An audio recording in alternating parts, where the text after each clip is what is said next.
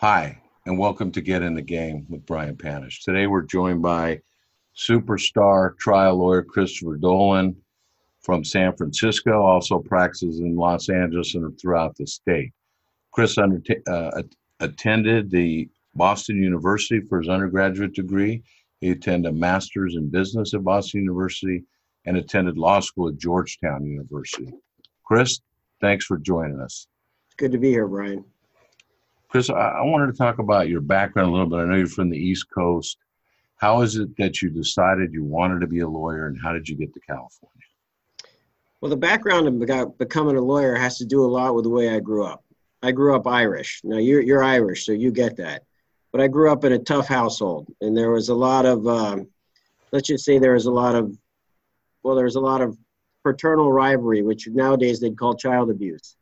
And so I was the youngest of a group of five kids, and I got kicked the shit out of me a lot. And so I didn't really have anything to do in terms of my ability to fight back, except learn how to use my brain and use my mouth.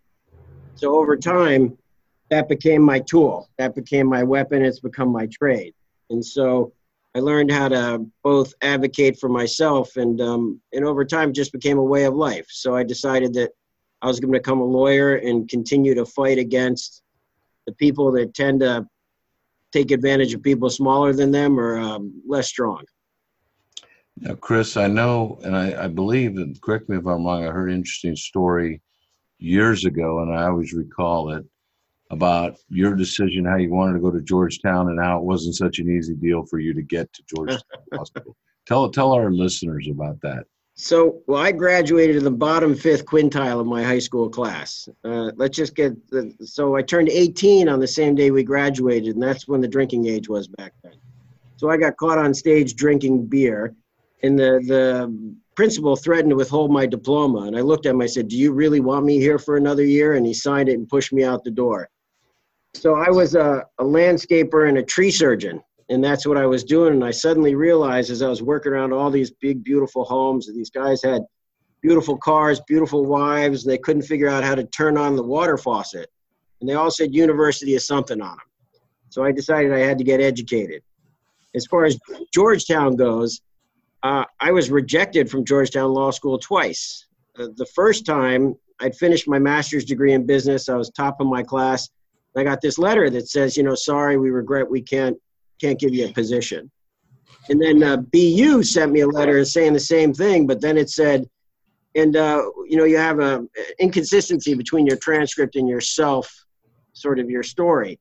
And it says you're living in, in Europe, but you're failing out of all these classes here in, in Boston. They sent me the transcript. And they put some other kid's grades on my transcript. So he, he'd failed out of all the classes I'd gotten A's in, and I got rejected on that basis. So the next year I applied to Georgetown again, and I was living in London. Um, and they, they said, you know, we're going on a preferred rate list. And they said, sorry, we don't have a place. And I wrote on the bottom of the letter, it ain't over until the fat lady sings. And I got on a plane and I flew back to the United States, took a train from Penn Station down to Georgetown, knocked on the door of the dean of admissions. I said, hi, I'm Chris Dolan. He goes, don't you live in England? I said, yeah, you don't need to call the cops. I just came here to introduce myself because I'm going to go to school here. I'm convinced of that. I need to know what you need to be convinced of. I said, You want me to sit here and answer your phone for a year? I'll answer your phone for a year. You want me to go down and paint the basement for a year? I'll paint the basement for you.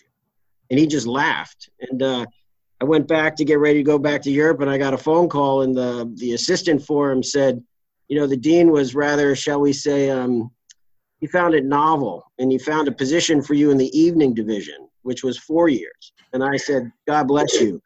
And then she called me back and she said, You got a place in the day division because he was testing me. Would I go for four years? And then I graduated with high honors and gave the graduation speech. So that's how I got myself into Georgetown, which is the same way that I practice law, is that I don't give up until somebody tells me absolutely no. Well, I think what that's called, Chris, is grit, perseverance, yeah. and never give up attitude, which has served you well as a plaintiff lawyer. How did you get to California and get to start doing what you're doing? So when I was in Georgetown, I was uh, one of maybe one people who wanted to be a plaintiff's lawyer. I mean, they're all corporate lawyers, government lawyers. And I remember there was this this professor Dash who said uh, he was calling ambulance chasers. He kept saying ambulance chasers. So I raised my hand. I said, Professor, you talking about those good people that have given us like shatterproof glass and seat belts and, and probably made that artificial hip that you're wearing safe for you? I said, because I call those people heroes. And I said, that'd be like me saying those who can't teach. And he said, uh, what's your name? And I said, Dolan. that was the only class I got less than a, a B plus in, but it was worth it. So I, I, went to work for a summer clerk for a guy in Maine. His name was um, Gary Goldberg. was supposed to be the best on the East Coast, but he got MS. And so I decided, you know what? I'm going to go find a place in my criteria with a, within three hours of good skiing, near the water, and with great motorcycling trails. And that's how I found myself in San Francisco. Very important criteria. So when you started out, what did you do? So I started out working for a firm called Robins Kaplan Miller and Ciresi that's out of Minnesota. And I was in their San Francisco office, supposed to help set up a plaintiff's practice there because they did a lot of work out of Minneapolis. They did some of the original mass tort work. And I got hired by a woman to uh, to work for her as her associate in California, but she went out on maternity leave and never came back. So I started building a plaintiff's practice there on my own. Um, got to know Mike Ciresi, a great guy who was back in Minneapolis, worked on a breast implant cases, and then realized that my boss in, in San Francisco hated plaintiffs' lawyers. He thought it was a dirty business, and he didn't want folks in his lobby who were injured because he was a he was an insurance coverage and defense guy. So I realized that I was uh, I needed to leave that firm when I found myself pissing in his plant at two o'clock in the morning, uh, realizing that, that that perhaps that was a sign I should go. And were you nervous about it, starting your own firm? You know, I, I got to say no. Um, you know, you get to a point in your life, it's just like trying a case, right?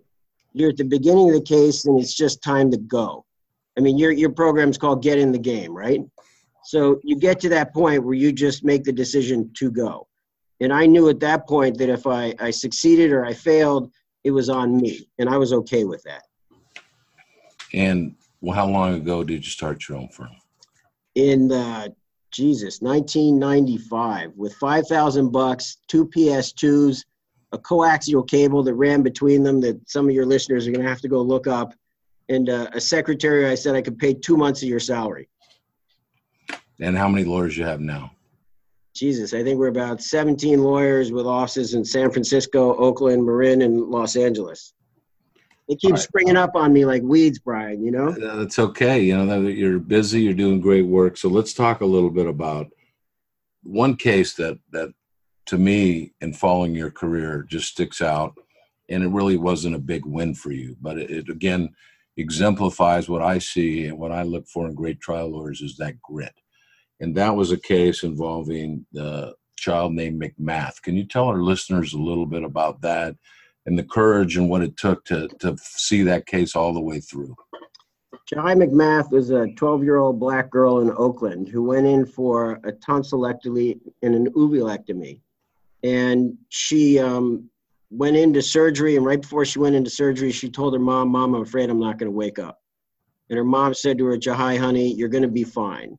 Jahi came out of surgery. She was in the in the recovery room, and she started bleeding. And she started bleeding through her mouth and they said hey just use this to dab away the blood. And then they gave her an emesis basin as the blood continued to flow. And they gave her rags that were soaked in blood and finally suction and, and she'd lost liters of blood. And her mother panicked and called her mother who was a nurse her mother got down to children's hospital in oakland and said get me a goddamn doctor and then jahi went into cardiac arrest from a loss of blood volume I didn't know this family. I just finished a pro bono civil rights trial for against the San Francisco sheriff for tearing off the weaves of transgender women and pulling out their hair. I got home. I said to my wife, "I go, I ain't gonna do any more pro bono work for a while." And I got this call at 10:30 at night, and it's this guy going, "We need to call the governor. We need, we need to, we need to get into court before 8:30 in the morning." I'm like, "Hey, hang on. I don't know who you are. How'd you get my number?" He goes, "Paul Kiesel." Somehow Kiesel passed on my number to uh, Omari, who was her uncle, and he said, "Don't you know what's happening?" I said, "No, I don't know what's happening." He said, "Turn on your TV," and I turn on the news, and there's a guy on the phone. He goes, "You see the guy on the phone?" He goes, "That's me. They're to kill my niece tomorrow morning at 8:30 in the morning." They're going to unplug her. And I said, well, you know, hold on here now. Um, just stand by the phone. I'm going to write you a letter. And I wrote a cease and desist letter because, see, there is no brain death law before this happened. There is no mode to get an injunction. So I filed a cease and desist letter. The mother was meeting with the hospital the next day. She said, Can you come down? I said, Yes. She goes, What you going to charge me? And I said, Nothing. She goes, Put it in writing. So I wrote it on a piece of paper. I said, I'm not going to charge you a penny. And we went into this just tremendous legal battle because the doctors said they didn't need parental consent to remove a ventilator. They said that it was entirely a medical decision. And under the law, under the Welfare Institutions Code section, uh, uh, there's a right to a second opinion. And so I used that, got an injunction, and we made new law. The parents have a right to contest the removal of a ventilator. And man, it was a slugfest. I was in court every day uh, from December 12th through January 10th when we flew her out of there to a, a hospital back in New Jersey. And there were two stays of execution. I can only describe them that way. There was a clock ticking down to five o'clock in the afternoon where they were going to remove that ventilator. So I went to federal court and I sought an injunction and filed a case in federal court as well, violation of their First Amendment rights and 14th Amendment rights and rights to privacy.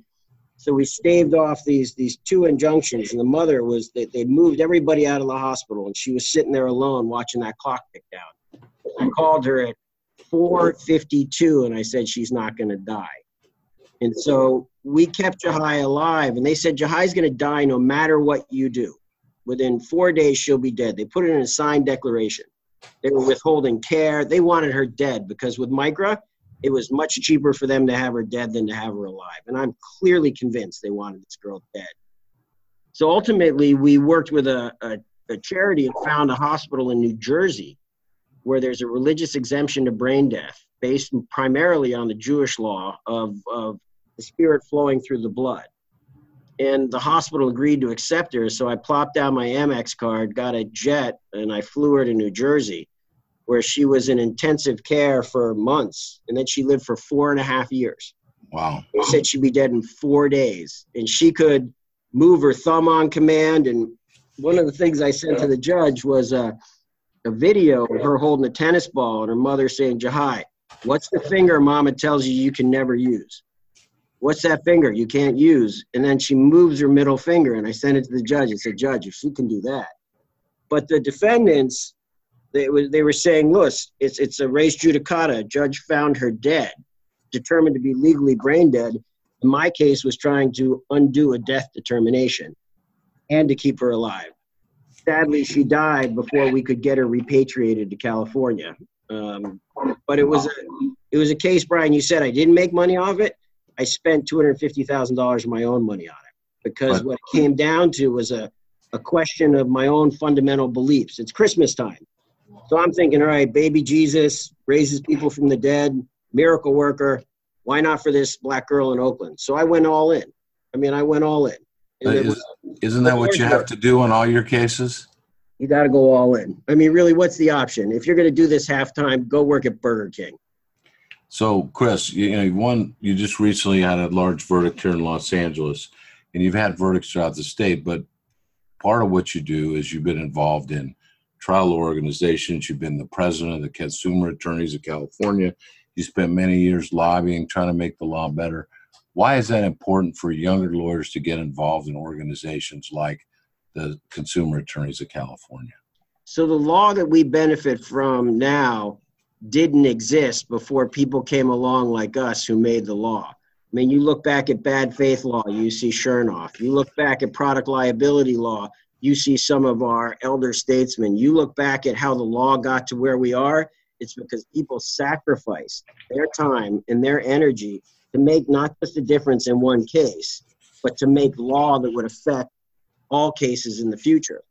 So in my office, we've got a criteria, very severe criteria as to what kind of case I can set.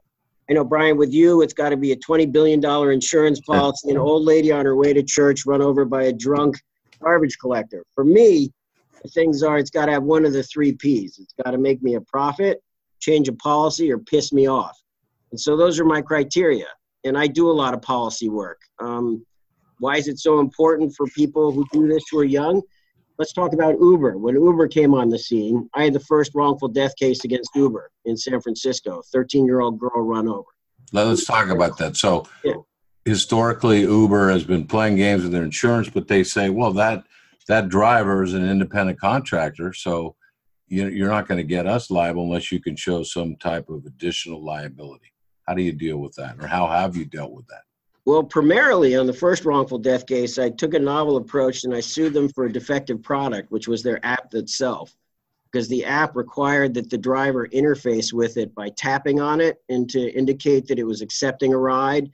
And at that point, it was unlawful in the state of California to instant message in any way, which included any message. And that was an instant message. So I sued them for strict product liability, which they didn't quite understand, but they don't know exactly how we think now, do they? No. So that kind of made them nervous. And then I was going under the, you know, the Borello test for what's a what's an employee back at that time, before we had the the new law come along recently. And I just started proving that they regulated the the dress, the hours, the that they could turn them on, turn them off, rate and um, give them their ratings and how much they got paid. And so what we did is we advanced the case forward. I also got the parents. They agreed with me that if I took this case, that they'd go to Sacramento.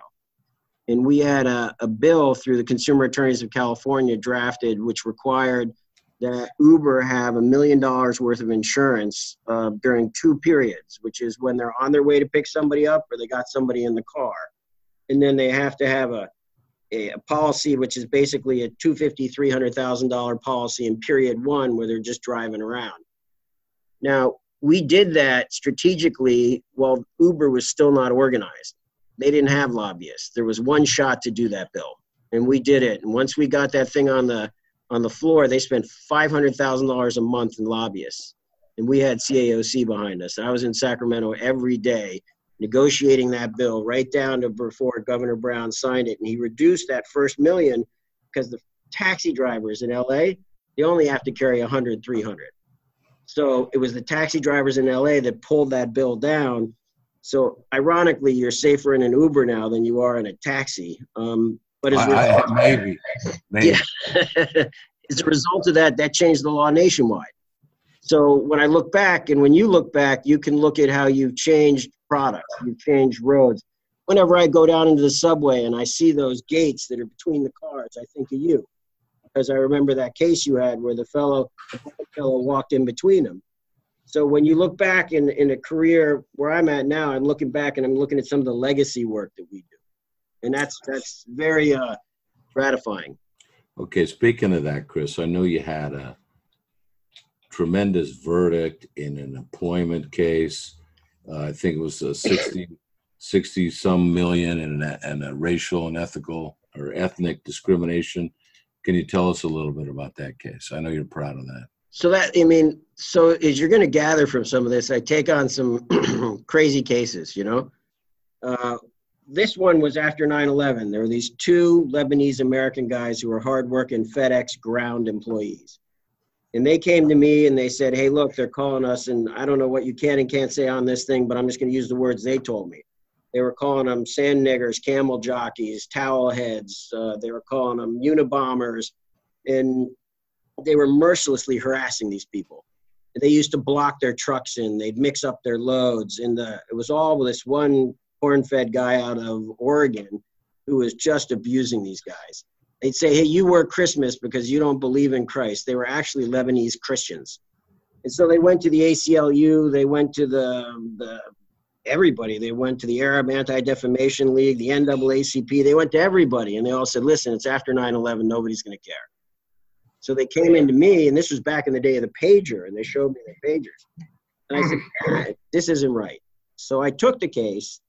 I think we we worked on it for about four to five years against FedEx. FedEx said that these guys weren't employees; they were contractors, and therefore there was a NLRB decision that came down, the IRS, and so the judge said they're contractor. And that made the law went into effect that you can't retaliate against or harass contractors 21 days before the guy who was causing the problem left. So I had 21 days of legal harassment. And I said to the judge, Judge, all this previous stuff needs to come in. And they said, No, Your Honor, it shouldn't come in. I said, Your Honor, if you've been whipping a man for 18 lashes and you whip him and it becomes illegal for two more lashes, are you telling me that those two more lashes are just the first two? Or are they the ones that have been built upon what's happened before? The judge goes, Yeah, I'm with you. So uh, uh, we we proved that they were been they lied flat out lied to the jury. And we proved it. And the interesting thing is my my guys are dressed in their FedEx uniforms. They go out and deliver in the morning. They come to court. And then they'd sit at the table and they talk like two old ladies in Arabic. And I'm like Jesus man just you're sitting right next to the jury and you're going off in Arabic. And just then they go out at lunch. They deliver their packages and they come back. They just be arguing each other in Arabic we didn't have one dollar in economic loss. I didn't ask for a dollar in economic loss. I had no psychological visit. I had two people that told their story on that stand. And when I, um, I had a, an Afghani uh, worker for the government who couldn't tell me what he did, and I had a woman on that panel whose son was in Iraq. And I left her there because I figured she'd know what we were fighting for. So at the end of the case, I, I submitted to the jury and I said, you know, talked about how we think that we're this country based upon equality and how we really aren't and how we're still struggling to get there. And how these guys were the first ones under this new law and how the last time we were at war with an identifiable population we locked them up in horse stables the japanese in our country. And so i said what kind of america do you want to be? And i asked him for two and a half million at least two and a half million for each of my clients in emotional distress to damages and a finding of punitive damages they came back an hour later. I thought, oh God, I'm screwed. They come back and they gave him five million bucks each. They doubled it. I'm like, I mean, twice what I asked him for, and a finding of punitive damages. And so we come back. and said, Your Honor, let's move on with the punitive damages phase. He goes, Yeah, we're going to take a week off. And he said, Yes. He said, we, we got a. He said, You got a freight train out of control. So we come back, and what I did was I had a punitive damage finding against the individual and the company. So I called the lawyer and I said, Hey, who represents the individual now that he's got a punitive damage finding? And he goes, Well, I do. What, what, is, what do you want? I said, No, I got to talk to his lawyer. He goes, It's me. And I said, Okay, this is a little uncomfortable. I need to talk to you about getting your client's assignment to his right to a malpractice case against you for not providing a separate counsel. And I go, So uh, what do you say about that? He hung up. And the next time we went back into court, they had 10 new lawyers from Howard Rice, O'Melveny, and Myers, and he got conflicted out and they brought in this guy named Robert Spotswood. I don't know if you know him. He's from Alabama. He came in and said, "Ladies and gentlemen, jury, you don't give FedEx a black eye. You don't give him beat down now. It's a good company." So they're listening to that, and I walk up and I lean on the jury box and I go, "I'm just a simple country lawyer," and they all burst out laughing. Um, and so they ended up. I, I said, "I do this argument one percent for justice," and they were a 2.47 billion dollar company and I said, so give me 24.7 million for each of them in punitive damages. They rounded it up to 25. I like this jury. I said, are you folks available next week? You bottled them and brought them every case. And for that, for our listeners to know, Chris was named California Lawyer of the Year for that pioneering, groundbreaking case and many other cases. Chris, we're out of time. So much more to talk to you about. I need to get you back. I know you're so busy, but we really appreciate having you spend some time and away from your busy schedule and helping so many clients. And thank you so much for being. Thanks a lot, Brian. Thanks for all you do, man. Thank you. Appreciate it, Chris. Thanks.